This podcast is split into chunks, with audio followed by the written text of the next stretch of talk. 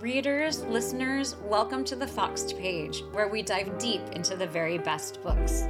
You'll come away with a richer understanding of the title at hand, all while learning to read everything a little better.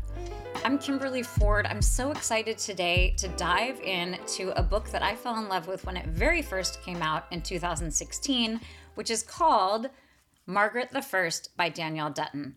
I um, I must admit, you guys all know this about me. I am not immune to the beauty of a book cover.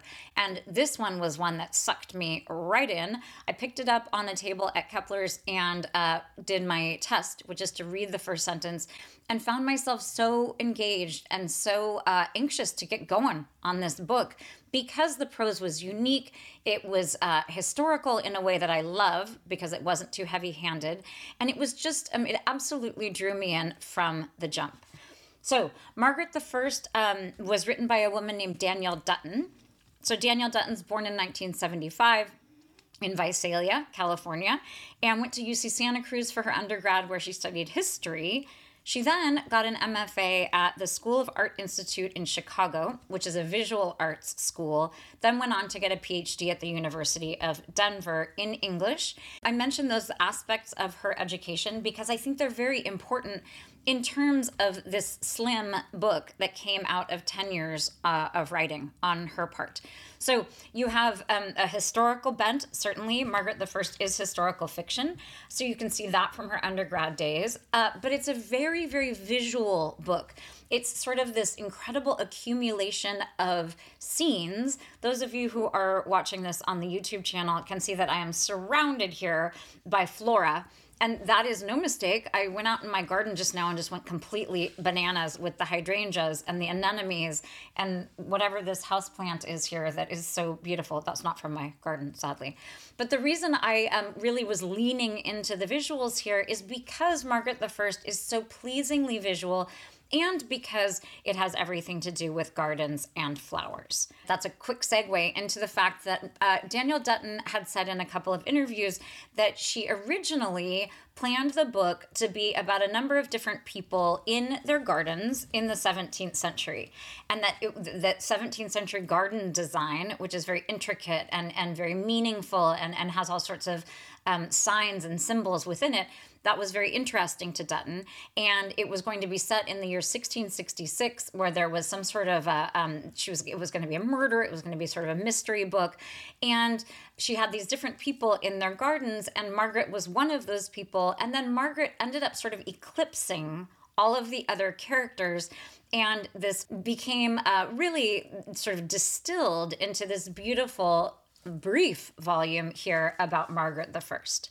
So I mentioned that it is brief because it is, in fact, a novella. So, a novella is simply a short novel. Uh, some people say it has to be under 140 pages, but again, I think that's like a very weird American need, probably out of the Enlightenment, which we're about to discuss, um, a need to define things and have things be very clearly defined. But uh, this book is 160 pages, and to me, it is very clearly a novella. It's 160 pages, but there is a lot of white space on these pages. I mean, those of you again on the YouTube, you can see that there's there's a lot of there's a lot of space breaks. The font, like the lines, are kind of far apart. I don't know what you call that, um, but it's a book that you can read very quickly, and yet it is long enough to make you really feel like you have been transported into a different era and into a different time.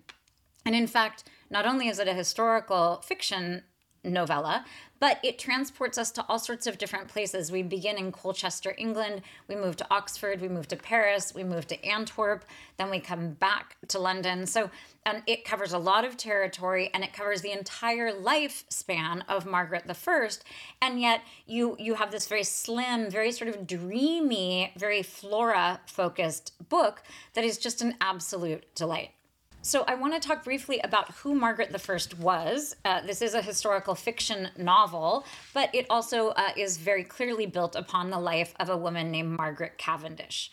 So, she was born Margaret Lucas um, and was born to a wealthy family. Uh, I think her dad was like a lord or a baron or a marquess, mar- marquis something like that. Um, and she grew up with a fair amount of privilege, but she also happened to grow up right during the time of the English Civil Wars.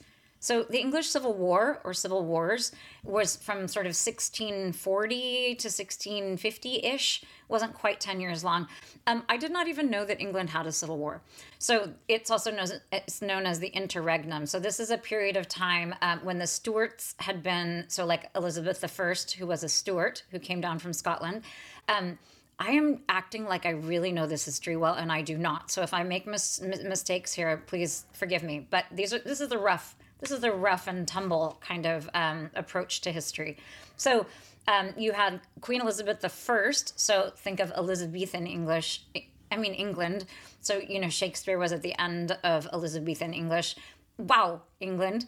And then we had uh, a couple of other Stuarts, and then the, the, parliamentarians kind of rose up and said, "No, we we're against the royals."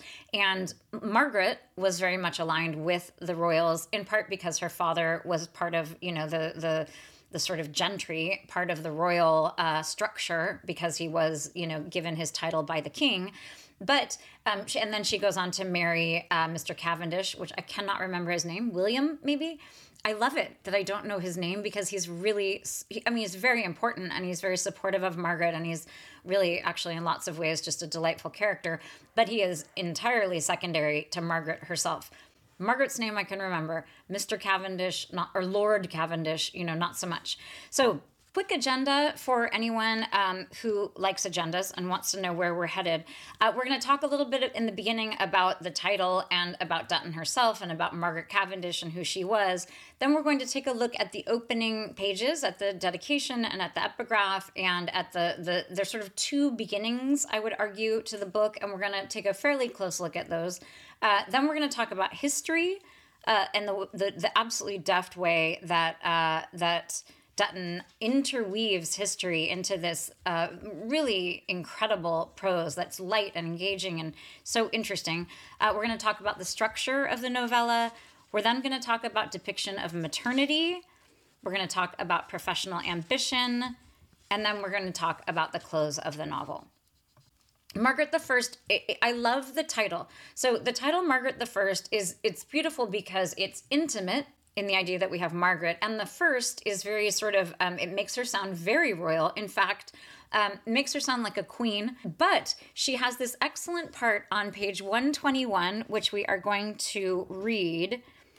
Uh, which I think speaks volumes about her uh, professional ambition and her confidence and just who she is in uh, it, throughout the book in a way that's really beautiful. In a letter, um, it, she's describing herself as ambitious as any of my sex was, is, or can be, which makes that though I cannot be Henry V or Charles II, yet I endeavor to be Margaret the First.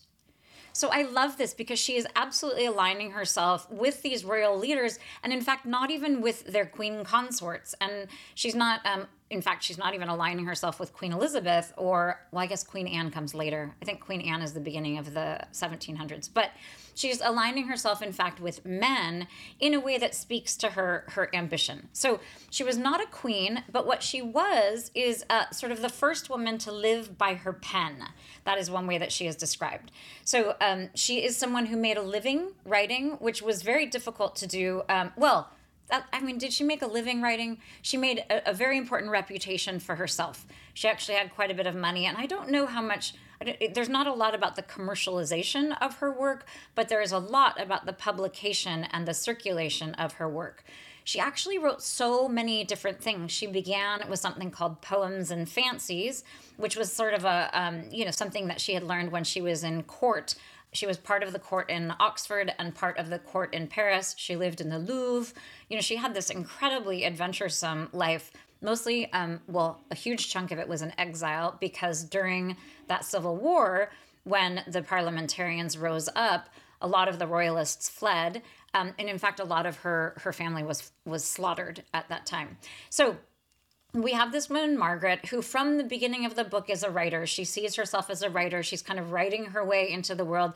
She's also someone who has lots and lots of fantasies and lots of um, sort of whimsical things that are happening in her head. And all of that makes itself, um, you know, in it, it makes its way into her writing, whether it's um, her early work, which is her poems and fancies, uh, which is kind of more what you might expect of a, of, of a royal lady uh, of that time.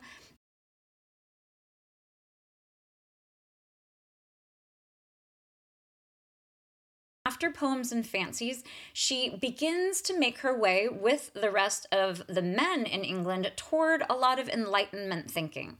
So, the Enlightenment, um, this is a very interesting point about uh, Margaret I, and it's one that I want to spend a bit of time on. So, if you are like me, I'm 54, just turned 54. Um, if you're like me, you learned about the Enlightenment as this very important time of, um, you know, of reason and of science. And science, we got all these answers to things, and we were able to understand the world better. And we had all of these important um, people who sort of synthesized some learnings from the classical, um, you know, from the Greeks and Romans and whatnot. But a lot of it was sort of new thinking, and we had a lot of emphasis on, uh, you know, microscopes and telescopes and the scientific method. And so science was really sort of being separated from magic and was really coming into uh, its own.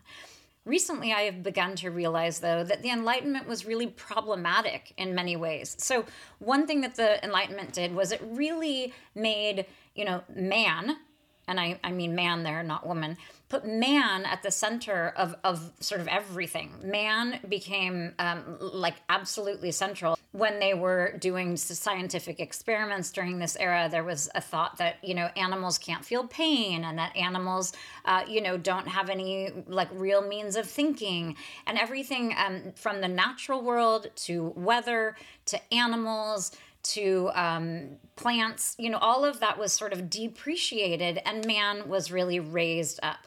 And then of everything else is being hierarchied that is not a term. But everything else is being put into hierarchies. So there it, you know there's this big emphasis on taxonomy and you know you have darwin who's thinking about the survival of the fittest. And um, a lot of really um, sort of thinkers that we revere even today but who were planting some problematic seeds that grew into things like racism and classism and elitism.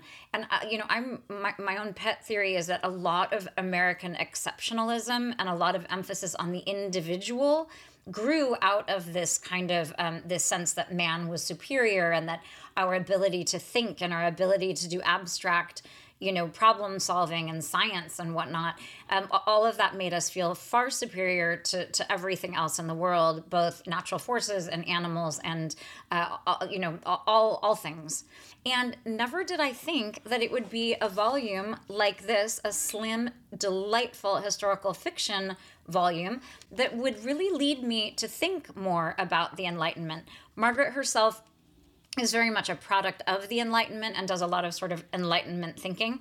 But there is also a pretty strong condemnation of the Enlightenment.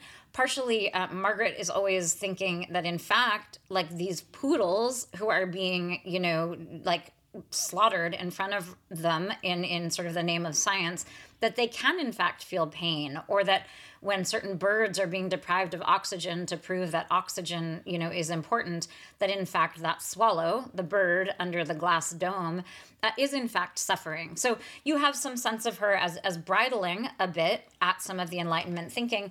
And you also, on the part of Dutton, have this really skilled portrayal of a lot of the medical interventions um, that were happening to Margaret herself and to other people and and how barbaric a lot of them were you know things like leeches on hemorrhoids and some sort of terrible salve that you put all over your legs that would open sores and you know then the humors would come out because the sores would um, open and weep and ooze and you know terribly painful uh, remedies because um, well I'll, I'll just go ahead and say this now margaret was unable to have children and there was a lot of pressure on her, even though her husband had two sons from a former marriage uh, and actually a couple of daughters. The, the daughters are not as important. So, you know, they went ahead and did what you did, which is smear the excrement of a ram all over her abdomen, you know, things like that. So um, there, there's kind of a, uh, you know, a subtle but very sort of vivid and memorable critique of the Enlightenment by Dutton, just in in the um, descriptions of these kinds of remedies that were offered to Margaret. But also, you have Margaret really questioning some of the Enlightenment thinking, which I think was very helpful for me as I was thinking about uh, some of these Enlightenment issues. Honestly, it's worth reading the book just to be thinking about science. And I'm not a scientist at all. I got a C plus in chemistry. Uh, at Castilleja when I was a junior in high school. I mean, wow. These days, oh boy, that would have been really, really bad. I also got a C plus in French, which is ironic because I went on to get a PhD um, in Romance literature, which includes French literature. Um, so you know, there's there, all of us all of us have to start somewhere. And apparently i was starting with a c plus. But i want to get back to the actual text itself. Um, you know uh, my best advice for anyone who is here in order to sort of uh, lean, learn to read better my main advice is simply to pay attention. And the best way to do that is to just slow down and take a look at what you're reading. And the first thing you need to take a look at is the title which we just did, this idea of Margaret the First is just this excellent um, combination of her ambition and her, uh, you know, her, her sense of herself as being unique. There's a lot of emphasis on her as wishing she would be a meteor and not, you know, just a simple star in the sky. Like she's really interested in uh, leaving a legacy, but she's also interested in in being being unusual and being unique. So Margaret the First, I think, is an excellent, excellent title. And then we have this gorgeous portrayal of her. So um, Dutton has spoken about the fact that uh, she was hesitant to have an image of Margaret the First or Margaret Cavendish on the cover of the book. And I absolutely understand that because I think the minute you put uh, a, an image of the person, you're kind of hijacking the reader's ability to imagine that same person. And there's something dreamy enough and kind of um, like it's not generic exactly. Uh, and we do know that this is Margaret because actually the publisher commissioned this beautiful uh, portrait of her and she did have these very beautiful large eyes. But uh, other than the large eyes you know she she's sort of um, you know she's it's not a very specific specific uh, vision of this young woman. It's kind of soft and and, and really very beautiful. It's um you know when you start thinking about us- using an actual portrait or image the questions become, you know, what era of her life? Do you have her as an older woman when she was doing most of her writing? Do you have her as a younger person? All of these different questions come into play. Do you write her, you know, as a as a um, you know a woman who is dressing in kind of these flamboyant ways that she liked, or do you have her in a portrait that's more sort of um, you know formal affair? So they commissioned this beautiful image in the front and i really i just think it's absolutely captivating. I also love the uh, all of this flora here and and these feathers that are up top on on her head here uh, together with these what look to me like begonia leaves.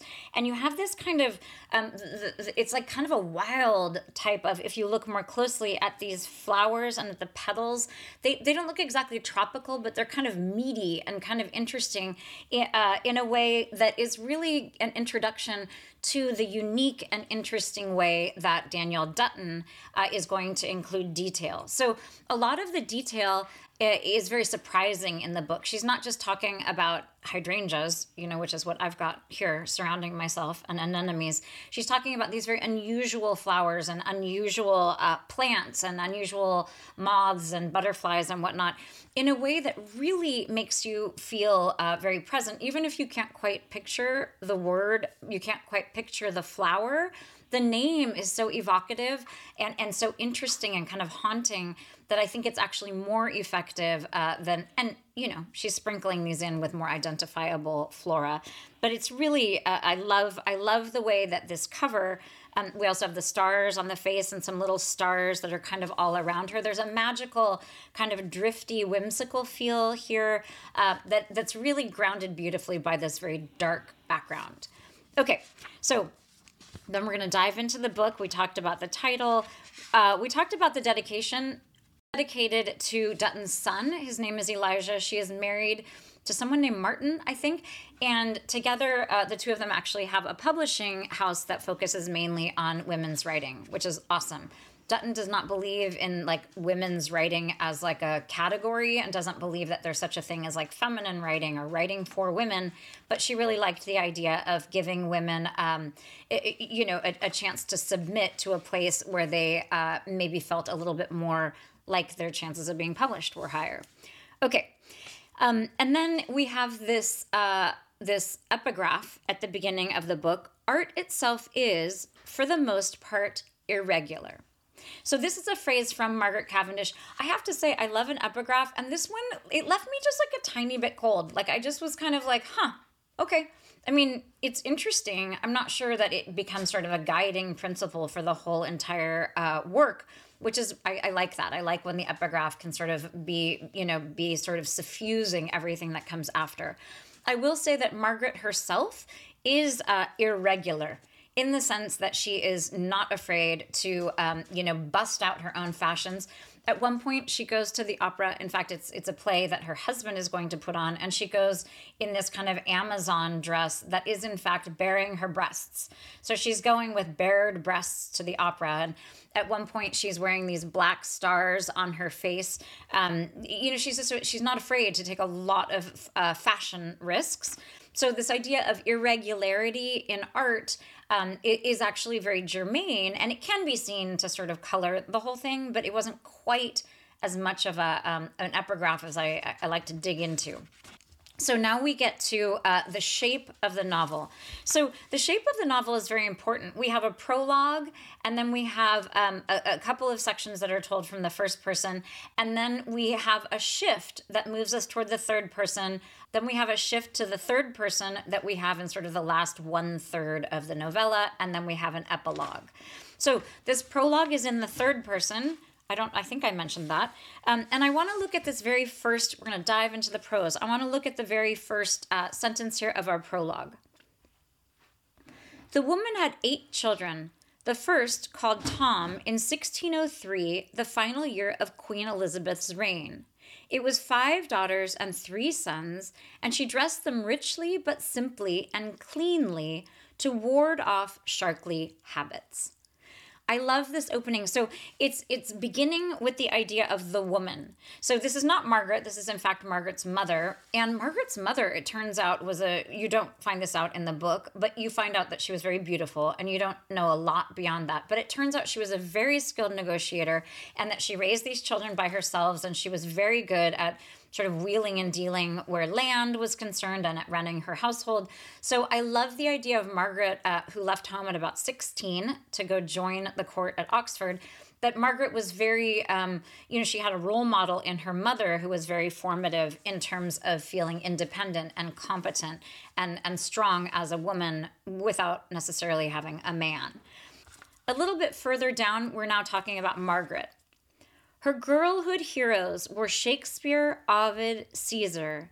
She wrote them in beside thinking rocks and humming shoes and her favorite sister, Catherine, who starred in all but five of her books. So um, this is it's so this is such a strong beginning because not only do you have uh, the first reference to Queen Elizabeth, which is a very large reference. I mean, Queen Elizabeth was a hugely imposing and hugely successful, um, you know, in many ways, successful ruler in England, someone who did not marry, did not have children, you know, really someone who was very strong. And then the next people that we are naming, you know, who are large historical figures are Shakespeare and Ovid and Caesar. So I love this idea right from the start of introducing Margaret as the youngest of this of all the children in her family, really a very young girl but aligning her right away with these enormous um, you know luminaries from this era Elizabeth I, Shakespeare, Ovid, Caesar. You know, we're even going back into classical times when we're really sort of the root of a lot of Western uh, thinking.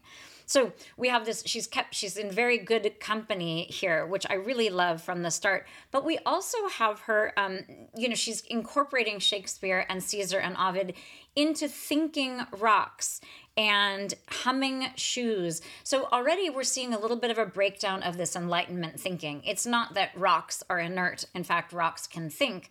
Um, and her shoes can hum. And there's this uh, emphasis on all of her sort sartorial stuff at the beginning, all of her all of her clothing and her shoes, and this emphasis on on aesthetics and looking a certain way, and the importance of of beauty, uh, and of, and of taking the time to admire natural beauty and also to sort of adorn yourself we're gonna um, move on to uh, the next part, which it's funny. I feel like the book almost has a uh, sort of a, a, second beginning because we have this beginning part where um, we're introduced to the idea of Margaret, and importantly, at the end of that section, Samuel Pepys, who's a very important thinker at the time, he um, and he, at this point he was you know the, the one of the presidents of the Royal Society, which was a big science group who met like a kind of a salon of scientists, and uh, the end of that first part, in fact, shows us shows Samuel Pepys waiting to spy Margaret because she was such a sensation. So you have this idea of Margaret as being, um, as a child, of being very bright and sort of worldly, and then as an adult, being sort of sought after by men who are important, like Samuel Pepys. So we have this kind of whole span of her life in that very, you know, that sort of two page prologue. And then we are uh, in this section that begins on page uh, seven here it's called Colchester to Oxford, 1623 to 1644. We now have Margaret beginning to tell the story in her first person voice. Leaving London, the busy road before us morphs to gorse and broom, sheep in grass, cottagers spinning and weaving, till Colchester looms at last, its Norman castle high above the crumbling Roman wall, and houses scattered down to the river Colne, the port of the Hythe, the town a full mile side to side. So I love this. It is. Um, we know it is a first-person narrator because she says "us." So uh, the the the busy road before us, and but it's this really deft and really sort of flexible first person narrator who you have a sense that the camera is pulled way way back. We're looking at um, you know we're looking at a road we're looking at uh, the grasses around we're looking at the plants we're looking at sheep. So you you have this kind of anonymous sense of arriving into colchester which is in fact the place where she was born. So it almost feels like an omniscient narrator but she has tipped us off with that little us at the beginning the road before for us. Um, it, it's sort of she's aligning herself with the reader, and the reader feels a bit of that intimacy. But we also have this real sense of kind of entering um, as if we don't know what's going on in a very sort of omniscient way, and we are moving closer and closer on this busy road toward Colchester, which in the beginning is our destination. Okay, Colchester. First Camulos, then Camulodunum. Some even say it was Camelot was famous for its eringoes, roots of sea holly dug up like fingers and candied pink or red. Then, just outside the walls, the Lucas estate, St. John's Green, once the abbey of St. John the Baptist. My great grandfather bought it in 1548 for 132 pounds. Dovecotes, farmland, a kitchen garden, cows. So this is such a beautiful introduction. We've got um, this this folding in of um, you know this landscape that is around us. That's real again focus on the flora, which really allows us to sort of see what is around, even if we don't know what gorse looks like. It's just such an interesting word. Um, gorse and broom, sheep in grass. It reads very much, in fact, like a poem. And then we have this succession of names. Now it's Colchester, but in the beginning, it was Camulos. Then it was Camulodunum, presumably when the Romans were there, because that's a Latin word. Um, and then it was Camelot. So in the beginning, it would have been a Norman town, and then it would have from the Norman invasion, and then you would have had now uh, in 1548. So you know before, certainly before the Enlightenment, and kind of at the very beginning of Queen Elizabeth's reign, and then we have her family kind of sliding in the same way that we saw Margaret together with Shakespeare and Ovid and Caesar in the beginning. We have John the Baptist, and then it says John the Baptist, comma my great grandfather bought it in 1548 for 132 pounds. I love um, the inclusion of the money there. Presumably, that was like nothing. But this idea of St. John the Baptist my great grandfather, it makes it sound like she is, in fact, you know, the great granddaughter of John the Baptist, which is not, in fact, the case. John the Baptist was one of the apostles, one of the disciples of, of Jesus. So you, you have, again, this really beautiful melding that we will see again and again in this really interesting and gorgeous way uh, between Margaret's family, or Margaret herself, and these incredible uh, figures from history you also it's it's it's a book where it, she's not too concerned. You know, there's some dates here. We've got 1623 to 1644, and we know that her family bought the place in 1548 but we're not talking about you know big important uh, battle years and we're not talking about very specific things that everybody needs to sort of try to remember. You have this idea that that the history is very personal. The history that you need to know will be provided to you and that that history is going to be related in very important ways to margaret. This is not just sort of random history. It's all going to be in fact very germane to our to our story I also love this example here right from the beginning. Um, it was that that um, that Colchester was famous for its eringoes. I don't even know if that's how you say it. Um, roots of sea holly dug up like fingers and candied pink or red. So I, eringoes to me sounds like some sort of like rhizome. It sounds like some sort of science thing. But these are these are the roots of sea holly, which again I don't know what that looks like. I imagine, um, I you know you can sort of imagine a holly plant and some sort of ice that ice plant that we have here in California. I have no idea what this stuff looks like. But eringoes and um, these candied things that are bright pink and look like fingers there's something you know kind of eerie and, and a little crazy and absolutely unique and interesting uh, that she is doing with this flora here that is that is just absolutely captivating to me. I love how it feels foreign enough that we are definitely you know in a different time and in a different era and in a different place. And yet we have a sense just from candied fingers and the pink and the red of, of what these things might look like. Um, don't think i want to eat one. I don't want to eat something that looks like a finger and that came from sea holly the roots of sea holly. Uh, but absolutely beautiful beautiful prose I want to um, pick out a few places I, where I just think we're, we're always going to be taking a look at the prose as we move forward from these first pages, but I want to take a close look at the beautiful way uh, in which she is incorporating history. And I really, um, I'm not, I don't feel like I need to be learning a lot while I'm reading, but if I am learning or if I'm sort of being reminded of history or if I'm getting a slightly different perspective on history, I know that is always a huge bonus we're going to go back to page four and take a look at um, this Samuel Pepys. So he is, again, he's someone we see at the very beginning of the book, and I love this. We see him also at the very end. So um, he's a very important thinker. He was one of the heads of the Royal Society, as I mentioned. Um, so it's, it's actually, this is a very flattering way to introduce us, and it's, it sort of assures us that, in fact, Margaret is going to have a lot of difficulties, but she is going to have some success. So, right at the beginning, the end of our prologue, we get this. When grown, she would adorn herself like a peacock. Or so wrote the diarist Samuel Pepys, whose curiosity brought him out one day to stand along a London road and wait for her carriage to pass.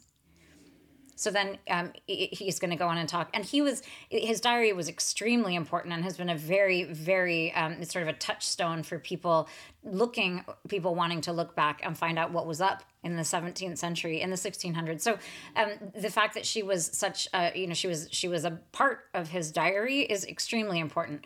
So this is more um, what he wrote about her. And it's just such a delicious way for us to, to put Margaret into a historical context. She was all that anyone talked about, as watched for as Queen Catherine herself, but a far more thrilling spectacle. Those black stars on her cheeks, the scandal at the theater, her hats. One anonymous satirist dubbed her Welbeck Abbey's illustrious whore. Others called her simply fantastical, an overgrown, spoilt girl.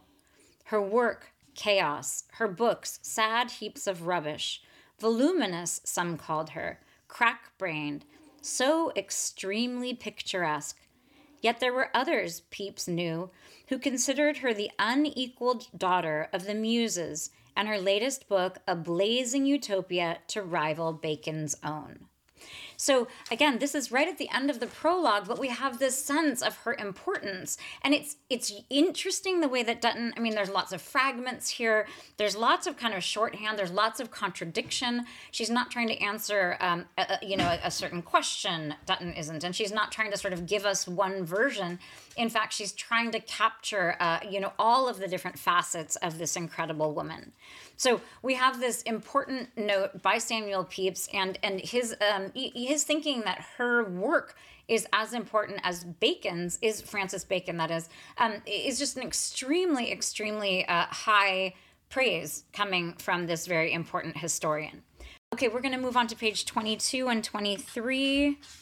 This is always so fun for me because I never can remember, obviously, where we're going next. So um, I get to treat myself to the prose over and over. Okay, so um, at the end of 22 and 23, this is when she is joined. She has left at 16, um, wants to experience the world, and decides that she would like to go be at the court at Oxford. Her sisters all think this is crazy because she is a very quiet person. She's very sort of solitary Dutton herself has talked about how she really um, she realized you know after writing her sort of fourth short book that uh, that she always writes about people in isolation, which I think is so interesting. I have read nothing else by Dutton, but it is very hard to write about people in isolation.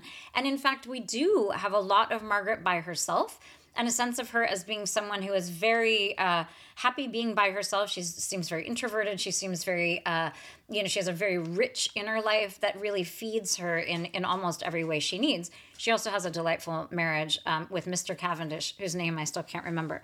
Um, but she starts um, in the court at Oxford and uh, immediately begins to think it is not a good idea for her to be in the court of the Queen. So this is on page 22 then around a corner, and I stood before the Queen, the Queen, stunning and Catholic and dressed in red and ermine. This is Queen Henrietta. She is married to King Charles I. I had to look that up. I did not know that. And in fact, one of the beautiful things is that you don't need to know this. I mean, everything that you need to know about this book is supplied by Dutton. And you know, all you need to know is that she's this this fabulous queen. What's important here is that Margaret is, is sort of stunned to be in her presence. Um, so she's aligning herself a bit with the royalists at the beginning, which is important because war is about to break out against the royalists. And also the fact that she is I mean, this idea of red and ermine, it's that kind of archetypal, that long red gown with the black um, spotted white collar. Uh, I said that in such a weird way the white collar with the black kind of dots in it. It's like the, archetypal kind of regal outfit. And in this book, you know, clothing is very important. And so to, to have that kind of elegance and have her be impressed by it is important at this point. So then uh, we have this beautiful idea of what is happening at court. I found myself in an unknown universe, whirling far into space. African servants, dogs in hats, platonic ideals, sparkling conversation, and ivy coated quadrangles with womanizing captains, dueling earls, actors. So again, we have this fragmented prose. We have this very impressionistic thing. I mean, she could have written, you know, 100 pages about what life was like in Oxford at the court. Instead, we have this incredibly concise but incredibly evocative uh, depiction of what that felt like. Um, and it's very Margaret Cavendish. So she, a lot of her writing, and we get bits and pieces of her writing throughout. Oh, which is very important. So I should have said this earlier, but Danielle Dutton came to Margaret Cavendish through the writing of Virginia Woolf. So, Virginia Woolf in The Common Reader has a, a, a, chapter that is devoted entirely to Margaret Cavendish.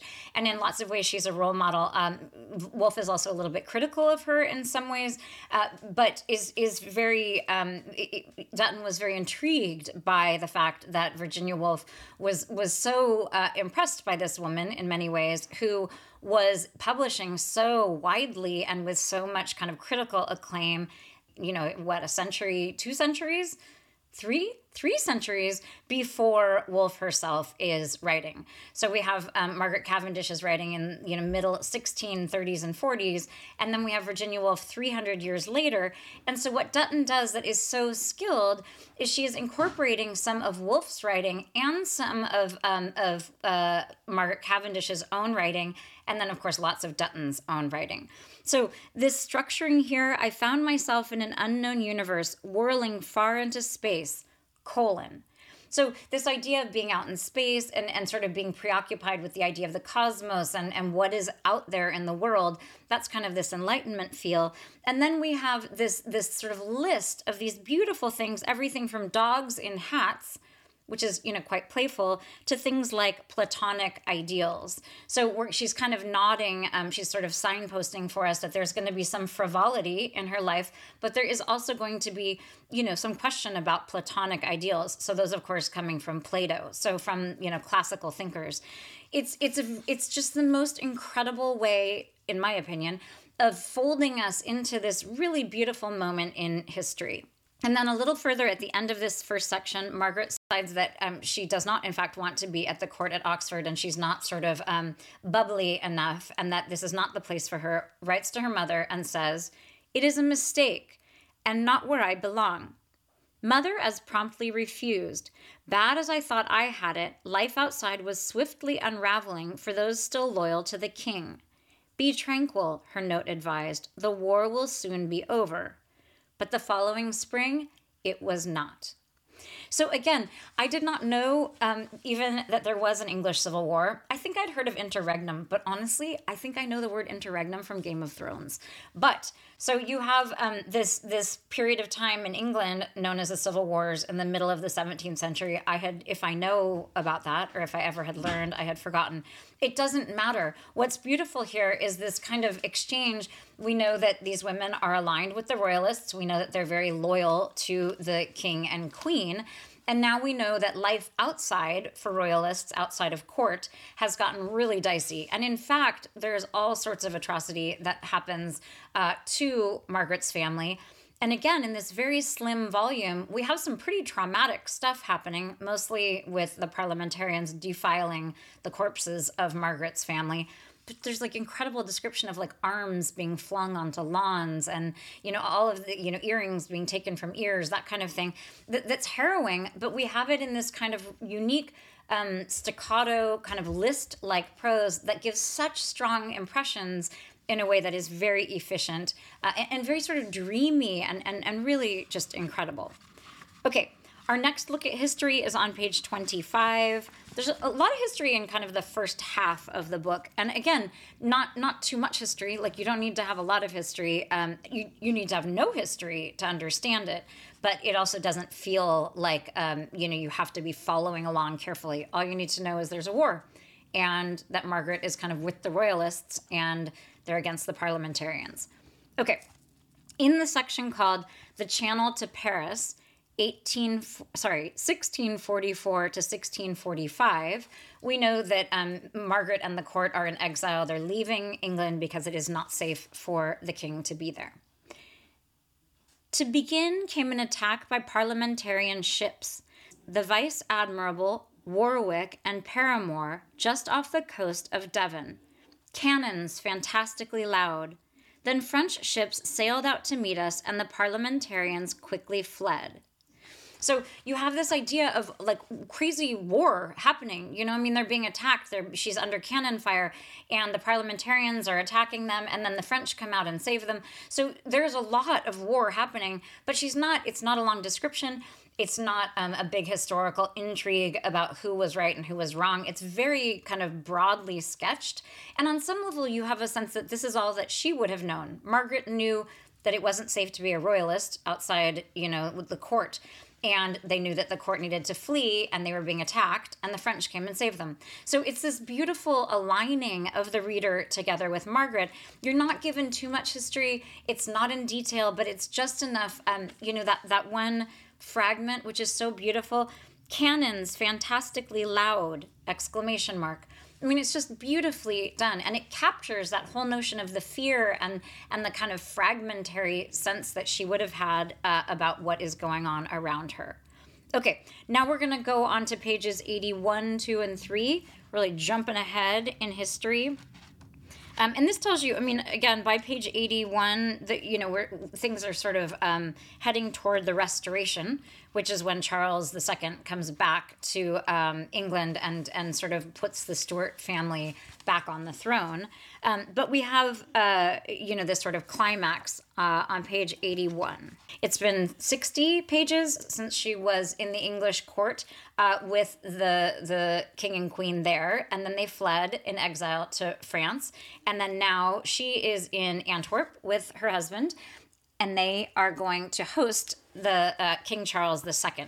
So this is before he has gone back for the restoration, and she's reflecting upon the fact that she is um, she's much matured and she's a married woman now, and she runs her own household, and she's really become quite independent and and has been through some gnarly atrocities and hasn't been able to bear children. So she's reflecting on uh, the difference between where she is now and where she began in this beautiful way that incorporates a lot of history.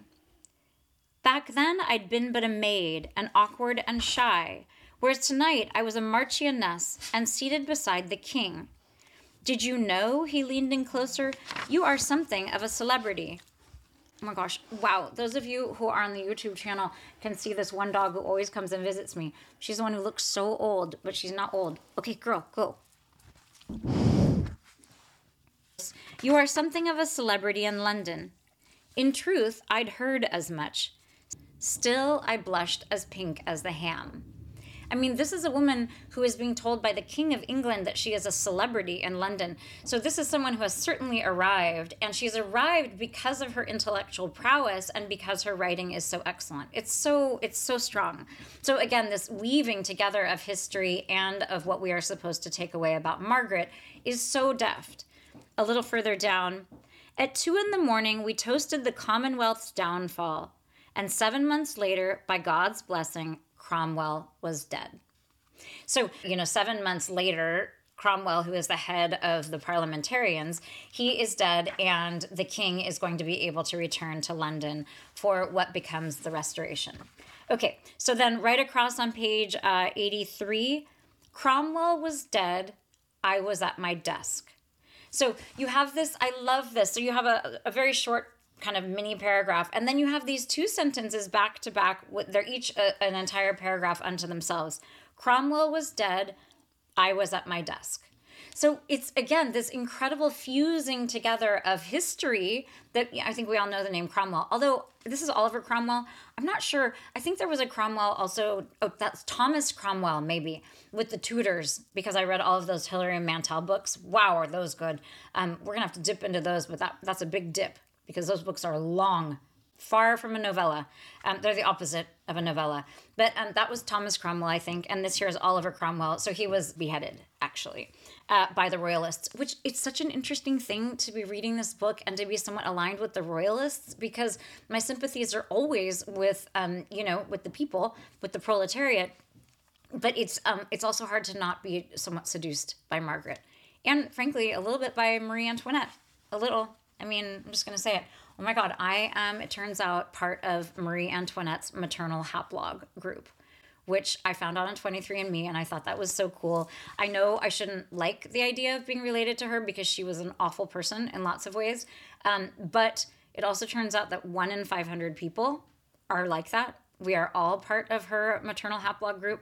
So uh, turns out I'm not not that special, not that related to Marie Antoinette. Okay, but this idea of Cromwell is dead and I was at my desk. It's it's as if um you know as if there's some sort of causal relationship there. You know, it's like the, these important things are happening in the world. The English monarchy is going to return to the throne. The shape of England is going to be changed forever, and she is at her desk, and they are of equal weight.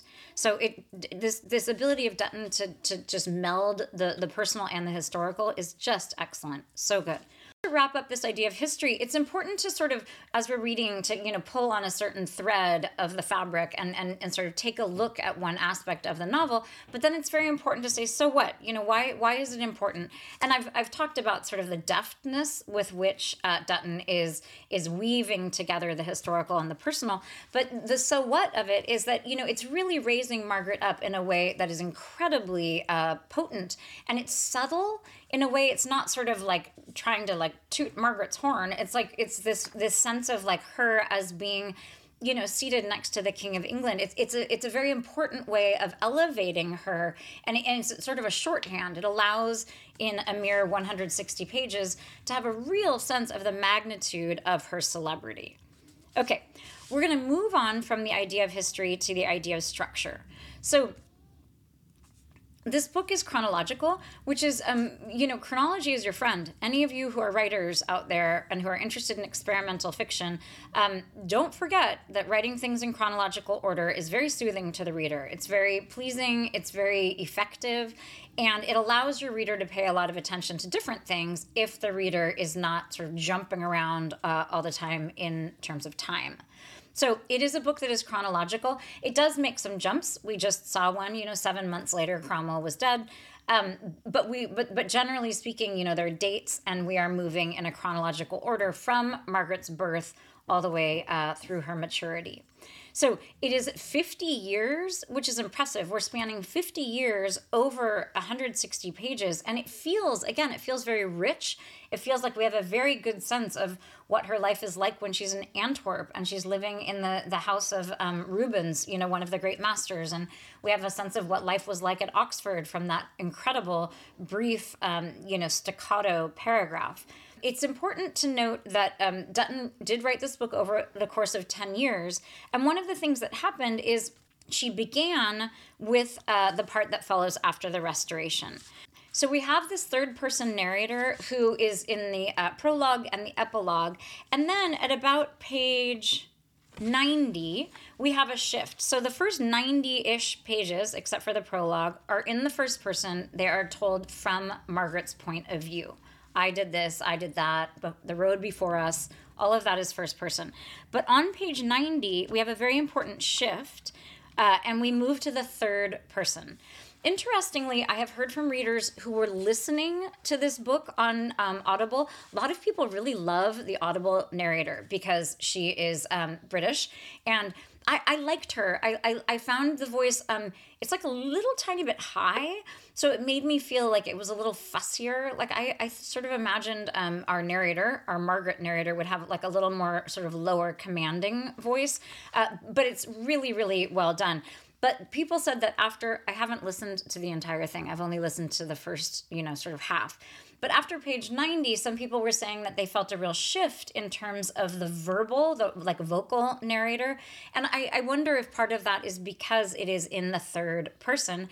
Um, and I think she, the vocal narrator, starts doing the different people's voices, and and it is interesting because one of the things that happens when we have that tense shift is that Margaret, the, the sort of vision that we have of Margaret, because we are distanced from her, by dint of this third person narrator. Um, there, it's sort of like a gap opens and we feel a little bit further from her. She actually ends up feeling like a tiny bit whiny and a little bit attention seeking in ways that she does not in the beginning of the novel. I have a theory about this, which is that Dutton has said in interviews uh, that she began with this section first. So she wrote the book over the course of 10 years, and starting on 91, um, that is the very first part that she wrote. So part of my sense is that in the beginning, uh, Margaret, who was one of many people in their gardens in the you know early 1600s, that, that she um, was a little distanced from Dutton. Dutton. Dutton didn't know her quite as well. She had not yet eclipsed everyone else who was in their gardens. But we have this sense of her as as being um, somebody that, that that is slightly less sympathetic, and part of that is because I think Dutton you know, kind of my fantasy is that Dutton got to know her more and more, and she came more to life and and and became in the process more sympathetic. So when we move back to this very first vision of Dutton's of Margaret, we have a little more distance on she's just a little whinier and a little bit more um, you know sort of attention seeking and not quite insecure but sort of pushy in a way um, that that sounds fine. I mean it's good for an artist to be pushy but it also ends up feeling not quite as sympathetic as the first uh, the first 90 pages of the book. So on page 91 we have this it came as a shock after a brutal crossing in which she hit her head in a storm and swore she'd seen a bear at the helm of the ship. Margaret expected to find her husband at his London residence, Newcastle House, in fashionable Clerkenwell. Yet there she stood in Bow Street in a rented house again. I cannot call it unhandsome, she said when asked if she liked her new room. Where was she meant to keep her gowns? It hadn't even a mirror. William's steward came to tell her that her crates could not be found. So I guess his name is William. I think I said that before. I think I guessed that it was William. Good guess. Good guess. Um, that's also literally the name of my husband and my eldest son. But, you know, who's, who's counting? Um, but we have this idea here of her as, you know, kind of whining and being like uh, let down by the room, which is, you know, she's seeming a little snobby in a way that she has not really seemed until now, even though she's, you know, like this fancy, like lady and marchioness or however you say that. So, um, and this idea of like, where was she meant to keep her gowns? It hadn't even a mirror. I mean, her gowns are very important to her, and her physical appearance was very important to her as almost an artistic expression. So, both of those make sense, but there is something slightly whiny about this. Um, but then we come to the real crisis, which is that her crates could not be found. So we we have these kind of visions of her um, as as being slightly more, you know, demanding or snobby or whatever it is, uh, and then we are reminded, in fact, that she is this real kind of critical heavyweight, meaning critical writer heavyweight um, that's that's really i think a very good balance to some of this kind of whininess so again, it's good to ask the question, so what? You know, so there's a structure where we have first person and third person, uh, and we have a prologue and an epilogue, and then we have these chunks that are sort of set apart by uh, the places that she was going and the years where she was, um, you know, in these different places. So it's important to say, so what? Like, why does any of that matter? I think it's actually very important that we do have these places and these years marked because it allows us to span 50 years of her life. She, she lived for 50 years, and so much happens. You know, she's in exile in France, and then she's in Belgium, and then she's back in England, and there's an entire civil war, and she writes all of these books, and the Royal Society is established, and she goes to the plays, and, you know, a lot, a lot, a lot is happening in the course of 160 pages.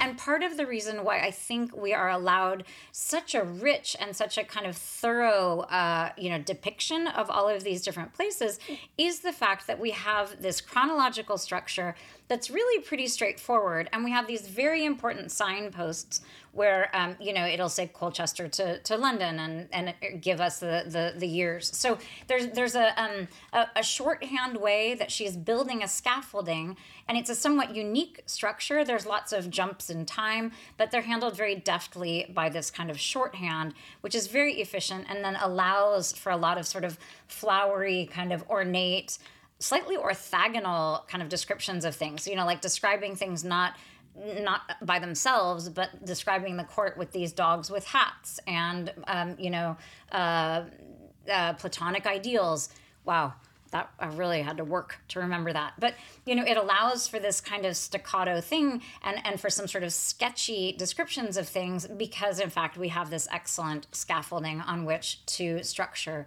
the novel. Okay, I want to move on to depictions of maternity. It's interesting to me at the very, very beginning in the prologue, remember, we have the woman had eight children. So, this idea of beginning with a woman who is um, a mother is very significant. So, we're, we're, we're beginning with the woman, which is perfectly like that makes so much sense to me because this is a book that is very much about the strength and independence of women uh, but but the idea of the woman as a mother kicking us off here with a mother is um, I, think it sort of it asks us to focus on maternity at least to a certain degree and um, you know we, we don't know this necessarily from the book although you get a sense of it a little bit um, her mother you know, to survive all of those gnarly things that were happening during the Civil War and the loss of children, and um, you know, to maintain her her households and her wheeling, dealing, and land and whatnot. This is a very strong mother indeed. But we also know that Margaret herself wanted to be a mother, and that um, it did not. Uh, it, she was not able to have children. Of course, we have no idea. Her husband was 20 years older than William, now I know his name. Um, William was 20 years older than she was, so who knows, you know, what was happening. So we're going to take a look um, at this depiction of maternity on page 43. Two years of marriage passed, and still I was not pregnant. Remedies were prescribed, everything from more rest to excrement of a virile ram rubbed across my belly. Did I tell you that was a little bit unforgettable? I, I my memory is so bad, but I remembered. I, I didn't remember it was a virile ram. That's probably important. Um, a little further down, a French doctor insisted that William need only lift my spirits, for a woman cannot get pregnant if she is always sad. I had taken to regular vomits, refused to come out of mourning, refused the doctor's tinctures, which gave me terrible gas. Yes, I was often quiet, as the doctor had observed, but my husband chose not to worry. That summer, I turned 24. I mean, God, this prose, there is so much happening here that is so delicious. So um, this is this is the beginning, you know, we have a big space break. We have it's the beginning of a chapter that is making this announcement. Two years of marriage and I was not pregnant. Um, and then we have this kind of medieval, like I mean, not actually medieval, more like Enlightenment era, um, you know, remedy of the ram excrement, and then this idea that that that she needs to, it's somehow on her, you know, to get pregnant, and that she needs to lift her spirits. But what's so beautiful is the way that um, the way that William, her husband, um, is not worried, and he he knows from the beginning, even at court, you know, she does not back at court where he met her um, in Paris, she was not kind of belle of the ball. In fact, everybody was a little bit like, why is William um, Cavendish wanting to be, you know, with her? That kind of that kind of vibe, which is not great. Um, but he he seems to see something in her that he values and thinks of her as an important thinker, and he really encourages her books and her writing. So you have this idea that he's not too concerned about the fact that she seems slightly sad. And then um, that summer, I turned 24 you're like, oh my God, she's so young. I mean, of course, in that era, it was probably not quite as young as it sounds to me. Um, but but wow, I mean, 24 years old to have been through all of this is really something. So we have the um, the sentence that says that summer I turned 24, and then we have a new paragraph. Then William's son Henry died, or he nearly died. Okay, I love this so much. So this is doing so much work. Um, we are. This is the kind of fragmentary stuff. Dutton could have written an entire, you know, scene about how they heard that maybe he had died, or they were sure he was dead, or whatever, and then they found out that he wasn't in fact dead. And all of that happens in in these very brief two sentences that that don't even take up a whole line on the page but we also have this sense of, of the importance like yes it's sad for her um, well we presume that it's sad for both of them that she is not getting pregnant but then we realize in fact that there is this real pressure on her to, to you know to have an heir to produce an heir. This was of course in an era era, era, era. Um, this was in an era when lots and lots of children would die. And so um, it, lots of people die. You would die of the flu or you would die of consumption or whatever it was that you were dying of. Um, but this idea here of, um, uh, uh, of needing to produce children, you realize is in fact very important. This guy is an important marquess. I have a friend who told me that who's like, she's like a real royal kind of person. She knows that stuff. But marquess, I think I would say marquis but think that's French. Um, but anyway, he's like this very important royal dude, and he's got a lot of land and a lot of power, and he needs to pass it along to his son. And apparently, two, he's got two, but one of them is sickly. So, you know, she's got to produce some babies. So, on the next page on 44, and though Henry was only a second son, I was under an ever increasing pressure to produce. And then we have this excellent uh, ending to this brief chapter about maternity and about the pressure that she is under. It's an entire paragraph unto itself, it's one brief sentence. Thus, as a family, frustrated, gassy, impotent, poor, we wondered together at the turning of the stars. It's so beautiful. So there's a lot of concern with things, you know, celestial. There's a lot of looking at the stars. There's a lot of telescopes. There's a lot of looking at the moon. Um, but but it's so beautiful because uh, when she says thus as a family, um, she just means the two of them. So it's so beautiful because she's also signaling to us that the two of them, at least she herself, are very satisfied without children. She's very satisfied to be, um, you know, in a family with him. Um, although she is frustrated and gassy, which I love the inclusion of gassy there. Impotent, you know, impotent points to uh, points to uh, him in some way. I mean, is that true? I feel like I feel like I have that impression. Um, and and of course they have no money. It seems like they have a lot of money, and they act like they have a lot of money. I mean, they have to have some because they're entertaining for the king, but they're really scraping stuff together in order to do that.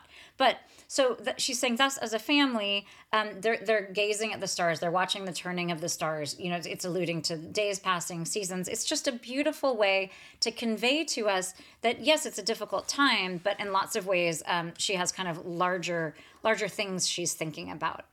Okay, then we're going to look at page 71.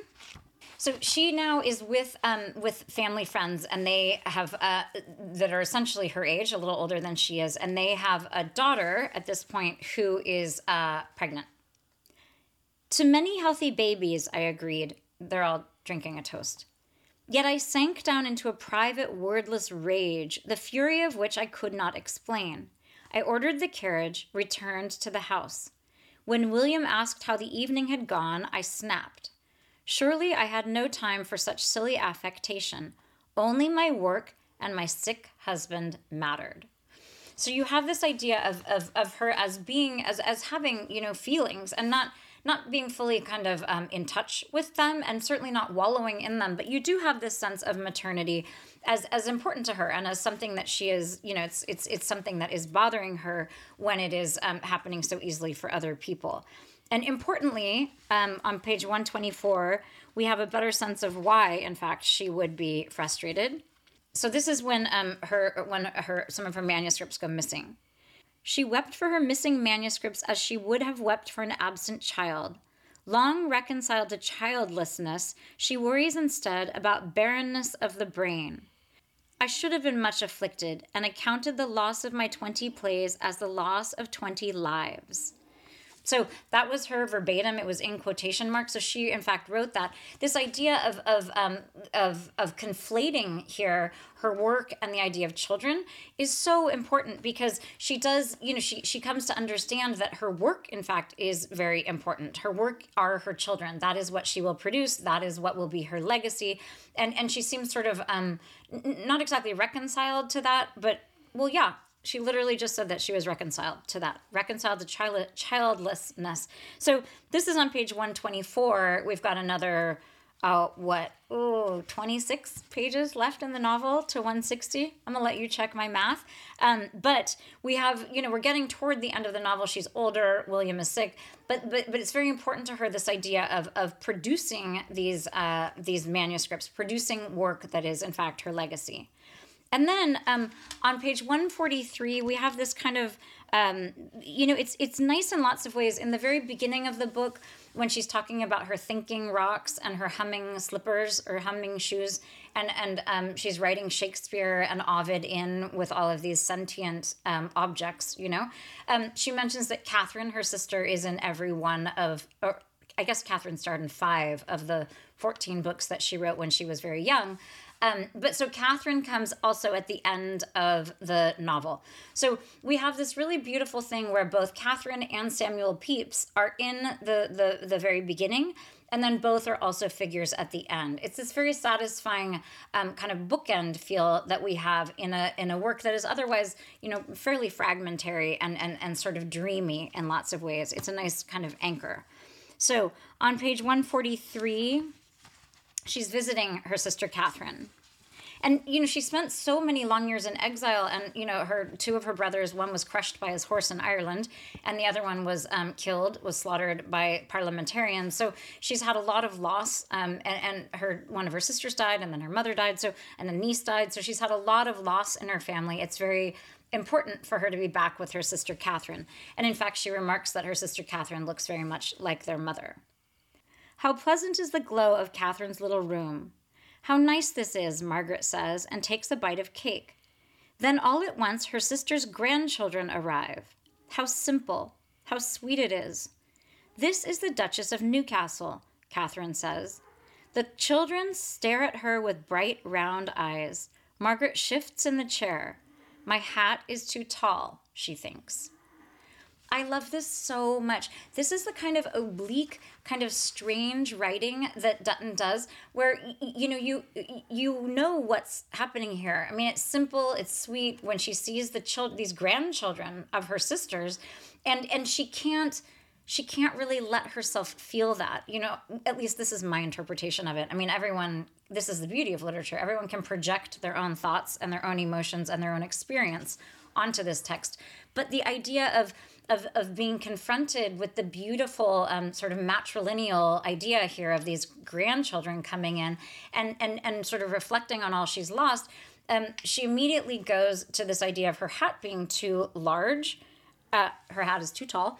Um, this idea of, of, of her hat as being too tall that that's an area where she normally feels very competent. She she's very sort of proud and and, and very courageous when it comes to all of her sartorial choices all of her um, you know her clothing and her hats. And um, but i also love too this idea there is kind of a phallic thing happening here the idea of a very tall hat. So you have this idea of her as being um, you, you know having first of all like too big a head because she's so bright and she's really like dedicated a lot of her life to to her brain. But also this idea of a too tall hat really gets um, slightly phallic for us in a way that i think is just incredibly well done. But what's most important here at least to me is that the the, the sort of depiction of maternity throughout the book it's subtle we're definitely not being hit over the head with it, but it allows us to look at a bunch of different things. One is the strength of Margaret's mother. Um, and just sort of the reality of life with eight children in that era, even if you were, in fact, um, someone who had lots of land and privilege and money. And then we have the idea of um, some of these medical interventions that, that are really important in the book because they are signaling the presence of the Enlightenment, but they're also just sort of barbaric and crazy. So you have this this sense um, maternity, the idea of maternity, is allowing us a glimpse of all of that. It also shows us this really beautiful bond that she that Catherine and William have. Catherine, wow, that Margaret and William have together this important way that he supports her and he loves her and he values her even though she is not in fact um, you know providing him with more heirs.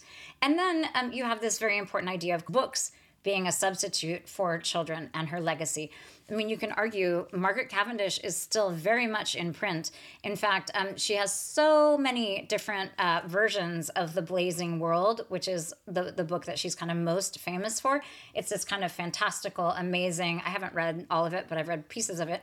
Um, it just this fanciful, amazing thing that actually has a lot of science in it and a lot of sort of, um, you know, big important questions about the world and the universe and, and heat and cold and all of these different elements.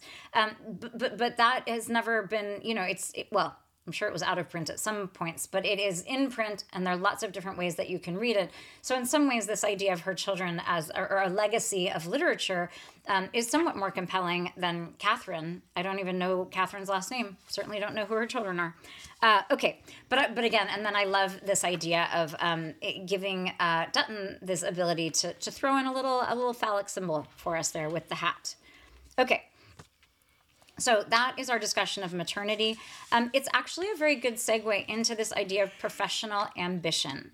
So I would argue, um, it was so funny when I was thinking this through. I was like, well, if she had been saddled with like six different children, you know, she might not have been able to write quite as well. And I realized that was totally me projecting because I think um, if you are a woman, if you're a lady of her stature, you would have lots and lots of people helping you raise your six children. And you, in fact, would have plenty of time to do some writing. I'm not sure you would do as much writing um, I would imagine that even a woman in you know 1640, when she would be having children, would be very worried about her children, and that a lot of her sort of psychic brain space would be taken up by her children.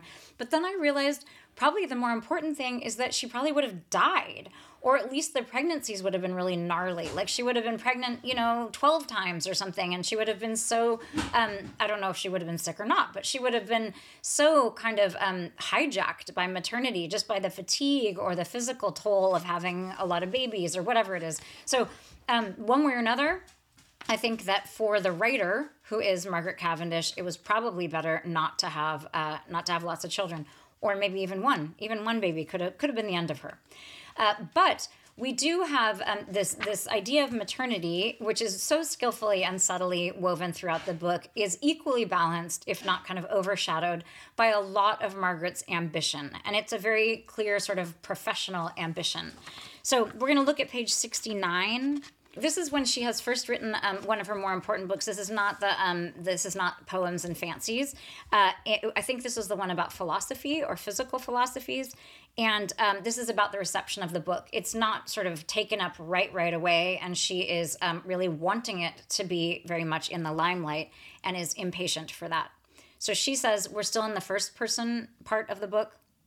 Some readers were cross a lady had published at all others that she had written of vacuums and war rather than poems of love. William ignored the talk.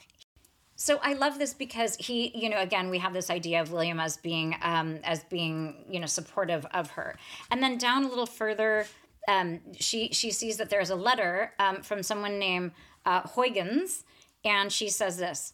What's this? I managed to say. Here was a letter from Huygens, who mattered. Huygens, who'd read my book. I could hardly hear the rest as William read aloud something, something, something, vibrating strings, my book. So I love this. Um, she can't even take it in because this is someone who's important. The fact that he's even just writing about her book is enough for her at this stage. And I love this idea. Um, he's that that William is also reading this letter to her out loud, and obviously with some enthusiasm because she's thinking it's a good thing, um, which really says a lot actually about William and and the way he is supportive of her. So you have this beautiful when she says this something something something vibrating strings, my book, exclamation mark you have this sense of her as being so excited um, and, and, and it's just sort of like at this point she she can't really articulate what it is it's just it's this it's this beautiful um, way of sharing her excitement and how overwhelming it was um, in, in, this very personal and intimate and, and, and lovely way. In the beginning, um, when we were talking about the title, she had that line about how she couldn't be Henry V or Charles II, but she endeavored to be Margaret I. I mean, that is a um, that's a lot of ambition right there. And then um, we have a little bit further down on that same page where she makes this declaration, which is actually fairly late in the book. It's on page 121. So here she's talking about the blazing world, which is in many ways her masterpiece. This is the book that people still read. And she wishes it 1,000 or 10,000 million readers, nay, that their number be infinite. The blazing world with its blazing sky and river of liquid crystal, its gowns of alien starstone, its talking bears and spiders, William has told her it is her finest work. So again, we have this really delightful um, supporting of William, which is which is great. But more importantly than that, we have this idea that she really believes, in fact, that her work should have. Um, I, I appreciate the math here. What she's saying here is um, ten thousand million readers. That's that's a number I would pull out too. I'd like 10,000 million readers for my book, please. So, but you have this beautiful sense of her ambition and, and her, it's sort of unbridled and, and really well articulated. Okay, on one uh, 131, you'll recall that there was a woman earlier who was pregnant and um, that, that she was the daughter of some friends of theirs. And that woman, it turns out, ends up being a traitor in a different way. Not only did she easily get pregnant um, and, and bring some sort of uh, uncontrollable and unfathomable rage to Margaret, but here she is, um, in fact, criticizing Margaret. Never did I see a woman so full of herself, countered Mary, so amazingly vain and ambitious. Um, then down at the bottom of that same paragraph, Mary Evelyn has called her masculine and vain. So all of these things together, ambitious, masculine, vain, um, uh, you know, full of herself. All of these sorts of things are are, are derogatory terms for an ambition and, and, and sort of a, a drive that Margaret uh, should be, in fact, very very proud of. Then down a little further, and this is this is tough this is a bit of a crusher here that we're coming across because this is William speaking. This is her husband. The truth is, William suddenly says, women should never speak more than to ask rational questions or to give a discreet answer to a question asked of them. They ought, he wipes his mouth, to be sparing of speech, especially in company of men. To which surprising rejoinder Margaret sits in silence, her throat blocked up with bread. So uh, the reader is quite surprised here, and Margaret is quite surprised here. But you do get a sense. Um, this is after she did show up at his big play. Um, you know, he decided to write a play, and it um, not only did she show up in a gown that had her breasts bared, so she definitely stole the show. But then after the play, everybody assumed that she wrote it. which was ironic because, of course, originally when she was writing, everyone thought that he was actually the person who was writing all of her work. And then when he published a play, everyone assumed, in fact, that it was Margaret who had written William's work. So, um, you know, I think we through through the bulk of the text, we have William is incredibly supportive. It seems like he's maybe reached the end of his tether here a little. He's just like maybe been pushed a bit too far, um, or maybe just needs to vent a little bit uh, with Margaret.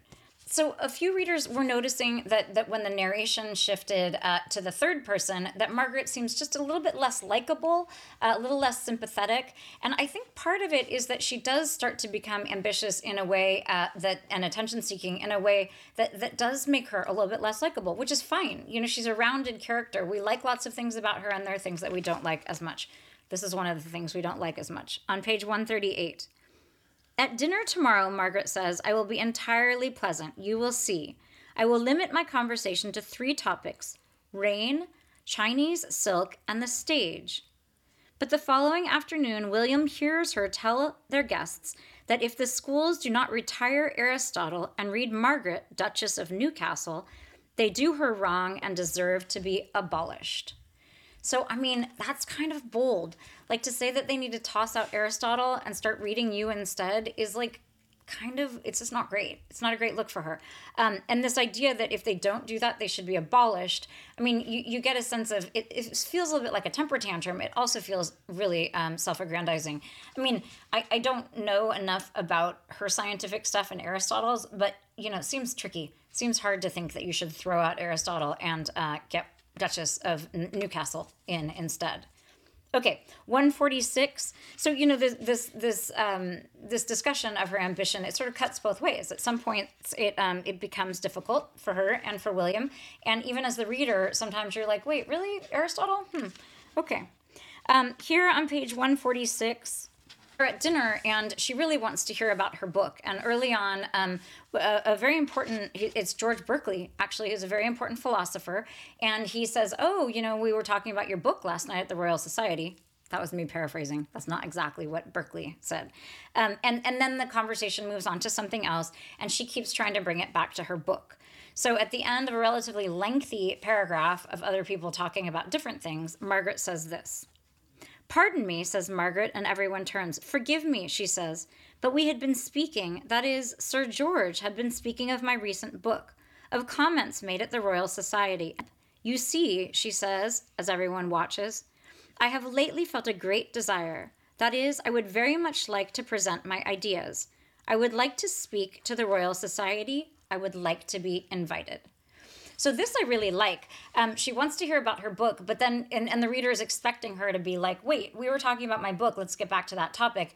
And she does a little bit of that, but mostly what she says there is that she, in fact, wants to be one of the people who can be at the Royal Society with all of these important thinkers.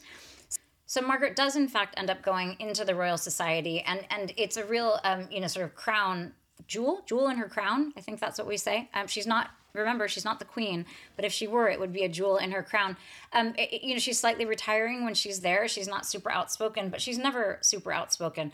But it, it's very important for her to be included uh, at least in some way in this incredibly male bastion of, of science and inquiry and enlightenment. So um her ambition you know it, it's uh I like the portrayal of it because, again, we see lots of different facets of her and her life and William through the lens of this ambition.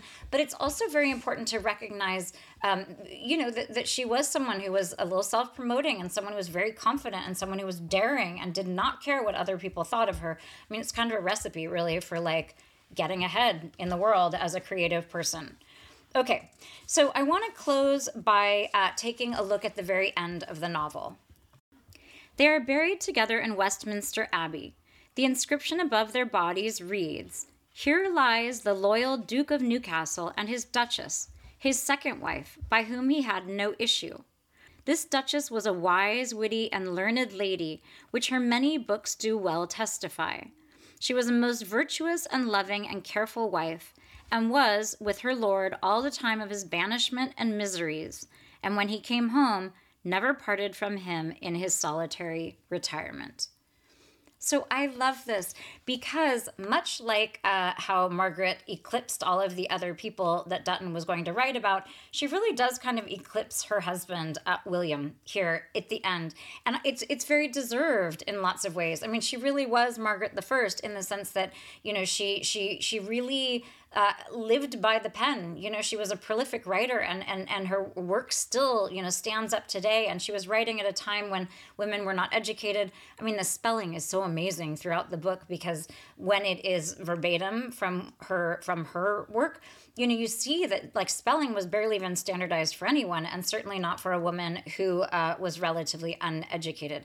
But this drive in her to write that she had had since she was a young child, and this incredible imagination really uh, came together at this unique moment when you know enlightenment thinking was doing some of that same stuff you know you had to have a lot of imagination and a huge amount of curiosity and she took all of that and you know, besides the fact that she was exiled and that she was living in these crazy places in the middle of the 1700s and nothing was comfortable and she was having to undergo all of these terrible medical treatments, you know, because she was infertile.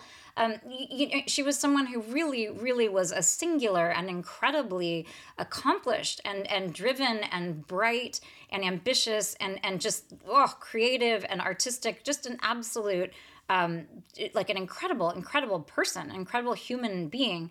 So I really appreciate the ending and this idea of them being in Westminster Abbey, the idea of them being together. But really, really, I love this idea of how she does seem to eclipse him. And you get the sense that, you know, that'd be kind of okay with William too, except for that one little outburst.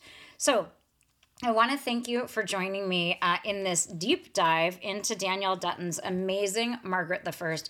It is a book I love, and I was so happy to have an excuse to dive back in. And again, I think it was a very interesting way to look at some of the um, revisioning that we are having where the Enlightenment is concerned these days, and just to think a bit more um, about the role of women and about the role of of writers and how you know we have people like Danielle Dutton who are reading people from from the middle of last century, that being Virginia Woolf, who are sort of casting all the way back 300 years before to the middle of the 17th century. And we're having this writing that is kind of resurrected and is repurposed in this absolutely beautiful, slim, poetic, lyrical, beautiful novel. So I hope that this has been interesting for you and that you've gotten um, an even better sense uh, of, of why this book is so great. And um, head back to the Fox page, find something else to read and another lecture to listen to, and happy reading.